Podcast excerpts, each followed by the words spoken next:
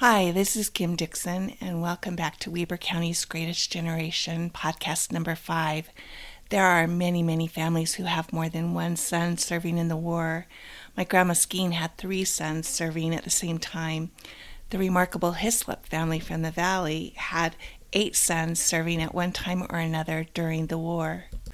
The family we're going to talk about today is the William Becker family who lived at 1909 Wall Avenue. They had five sons who served honorably during World War II. John and Richard served in the Army, Bill, Claude, and Leon served in the Navy. So, our story today is about coxswain Claude Becker. He and his brother Bill joined the Army in October of 1940, and he served on the USS Marblehead and his actions would produce one of the first of Weber County's heroes. On March 11, 1942, the United States intercepted a Japanese broadcast that reported from Tokyo. Imperial headquarters declared today that a Japanese cruiser squadron operated in the Indian Ocean west of Australia had sunk the United States cruiser Marblehead. The sinking was said to have occurred on March 2nd. The Japanese imperial headquarters had gotten one thing right the Marblehead had been attacked, but the date was February 4th, not March 2nd, and the Marblehead did not sink. So this account was taken from the Marblehead magazine. Whenever daring deeds of the sea are recalled, the saga of the USS Marblehead commands respect. Mauled by Japanese bombs just after the U.S. entry into World War II, the ship was saved by her crew, and after a 9,000 mile voyage to safety and a complete refit, returned to the fight. She, along with the heavy cruiser Houston, two Dutch cruisers, and seven destroyers, sailed for the Macassar Straits on February 3, 1942. Shortly after 9 a.m. on February 4th, word arrived that Japanese planes had been sighted at 9:49. The bridge counted 36 twin-engine bombers. The alarm sounded through the ship, and half-dressed men dashed to their battle stations. The intercom barked Set Condition Z. As the battle began, the four Allied ships scattered, and the Japanese planes divided into four squadrons, one for each cruiser. The captain ordered the crew to dump 4,000 gallons of aviation fuel to make the Marblehead lighter and more manageable, and through clever maneuvering veered the ship safe from the first attack. As the first squadron passed, the Marblehead held under hard left rudder, making flank speed. Within a minute, nine more planes bore down, straddled by flak. When they released their bombs, the captain ordered flank speed and 15 degrees of right rudder. The bombs shrieked down. Bombs coming, seek cover, lie flat came over the intercom. As the Japanese planes passed, one began to trail smoke. Damaged, the plane veered around and aimed for the ship, intent on a kamikaze crash. The gunners concentrated their fire on the wounded giant as it grew closer within machine gun range. Then abruptly it dropped straight into the sea, blasted by American fire. But the deliverance was only momentary. The bombers began a fresh run, releasing their deadly freight at 1026, and this time they would not miss. The next instant, the Marblehead leaped clean out of the sea from impact of three hit armor piercing bombs, hit forward, amidship, and aft. By the time the crew struggled to their feet, the ship was ablaze. In two minutes, it was listing 8 degrees to starboard, and within 50 minutes, it was 11 degrees. As the ship's officers fanned out to assess damage, they were hampered by the lack of light, communication, the choking smoke, the scalding steam, and wreckage that blocked the passages. In the CPO's mess room, two decks above the rudder, three men worked desperately to save the ship from annihilation. Flames threatened 18 cans of gunpowder that had been left on mess tables to help the turret guns fire promptly. Now the mess room was a nightmare of blazing oil and twisted steel. If that powder ignited, it would blow the stern off the ship and possibly send her to the bottom of the Pacific. Turret Captain Paul Martinick rushed into the breach with shipfitter Paul Link and seaman Claude Becker. A gorilla of a man, Becker wrenched open the jammed hatch by his brute force Stepping into the mess room, the men found the cans of gunpowder, but they were lodged immovable in the debris.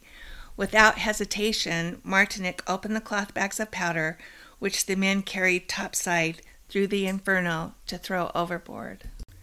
It took the three men three trips to dispose of all the powder. The article continues Here was heroism indeed. In a pinch, these men had ignored their own safety and saved their ship. The damage below the deck was heavy. The bombs had destroyed the war room, which was being used as an emergency medical station and sick bay. The emergency steering room had also sustained damage, which left the ship's rudders jammed in the hard left position. With her engines racing, Marblehead could only circle to port as gunners peered skyward on the lookout for more attacks. The main deck was ripped open at the stern, power, water, and communication lines were cut. Most berthing areas were smashed, and the aft turret was inoperable.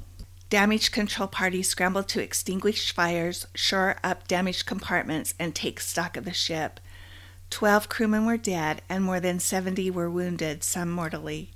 By noon, less than two hours after the bomb strikes, the fires were out. The rudder had been nearly centered at 9 degrees left, although it was still immobile.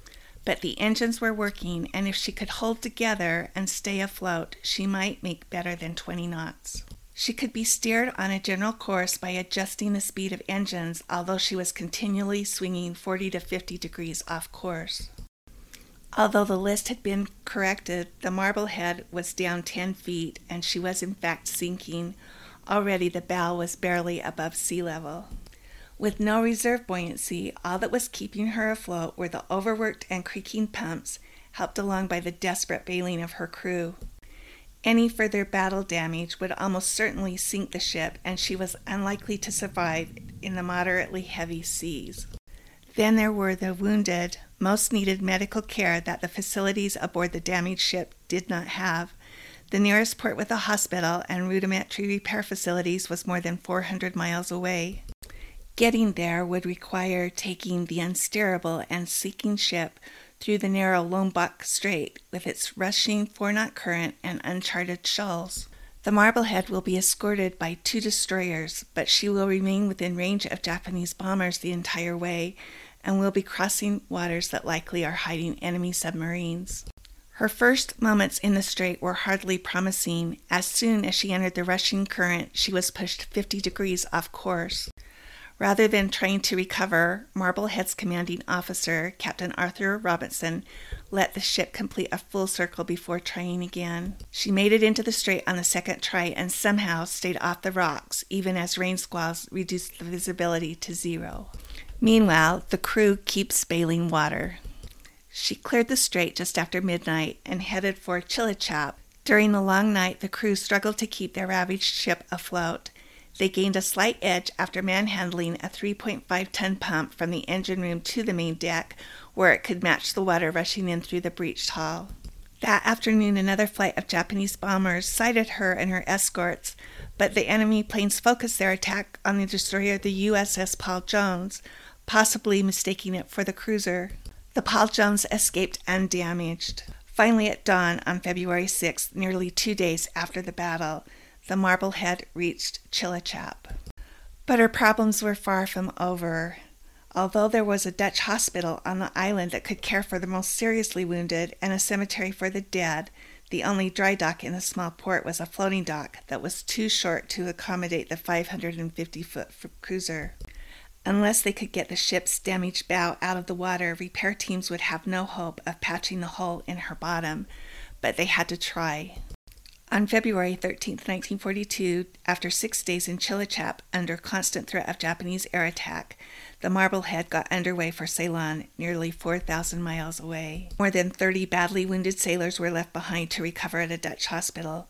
14 dead crewmen were laid to rest at the European cemetery. The Marblehead will dock at several more ports, completing emergency repairs as they struggle for home. On May 4, 1942, she reached the Brooklyn Navy Yard in New York Harbor, where permanent repairs could be completed. Her journey from the Java Sea to New York took 89 days and covered more than 20,000 miles, much of it with inoperable steering, uncontrolled leaks, limited electrical power, and almost no habitable berthing areas. Her arrival at New York was heralded by the Navy and the press. Going back to the story in the Marblehead magazine, it says it was an emotional moment for the men when they steamed under Miss Liberty's upthrust torch, three months to the day since the desperate morning, February 4th. The crew's exploits were well known because President Roosevelt had singled them out as the subject of one of his fireside chats. On July 12, 1942, the Standard Examiner printed an AP story from New York. A Navy coxswain who risked his life to save men aboard his ship while under Japanese dive bomber fire received the Navy Cross at the Brooklyn Navy Yard today. The medal, one of the highest military honors the country can bestow, was given to coxswain Claude Becker, 24, of Ogden, Utah, for bravery on the U.S. cruiser Marblehead last February 4th. Rear Admiral E.J. Marquardt, Commandant of the 3rd Naval District, presented the award at a special noon ceremony at the yard, where Becker is now on detail. But we didn't quite know the whole story until the day of his award. After the presentation, Seaman Becker told reporters how he climbed into a smoke filled compartment with three others and helped carry about 20 men to safety when an explosion started a fire in the magazine below his gun turret and Marquardt said he also assisted in the removal of gunpowder in the wake of fire by the strength and tenacity of purpose opened a hot and heavy hatch which permitted men to escape. Ogden celebrated their first national hero, and in fact in 1944 there was an article that said a radio program featuring Claude Becker of 1909 WA will be given June 14th at 9:30. Becker was awarded the Navy Cross two years ago for heroism on the USS Marblehead. The story will be dramatized. The Southern Pacific Radio will sponsor the program. His father is William Becker of Ogden. So Claude Becker died on September 24th of 1999 and is buried in the Evergreen Cemetery. There's a picture of his headstone, and on it they have that he received the Purple Heart. So I don't think his family is aware that he received the Navy Cross. So I think we might have to do something about that.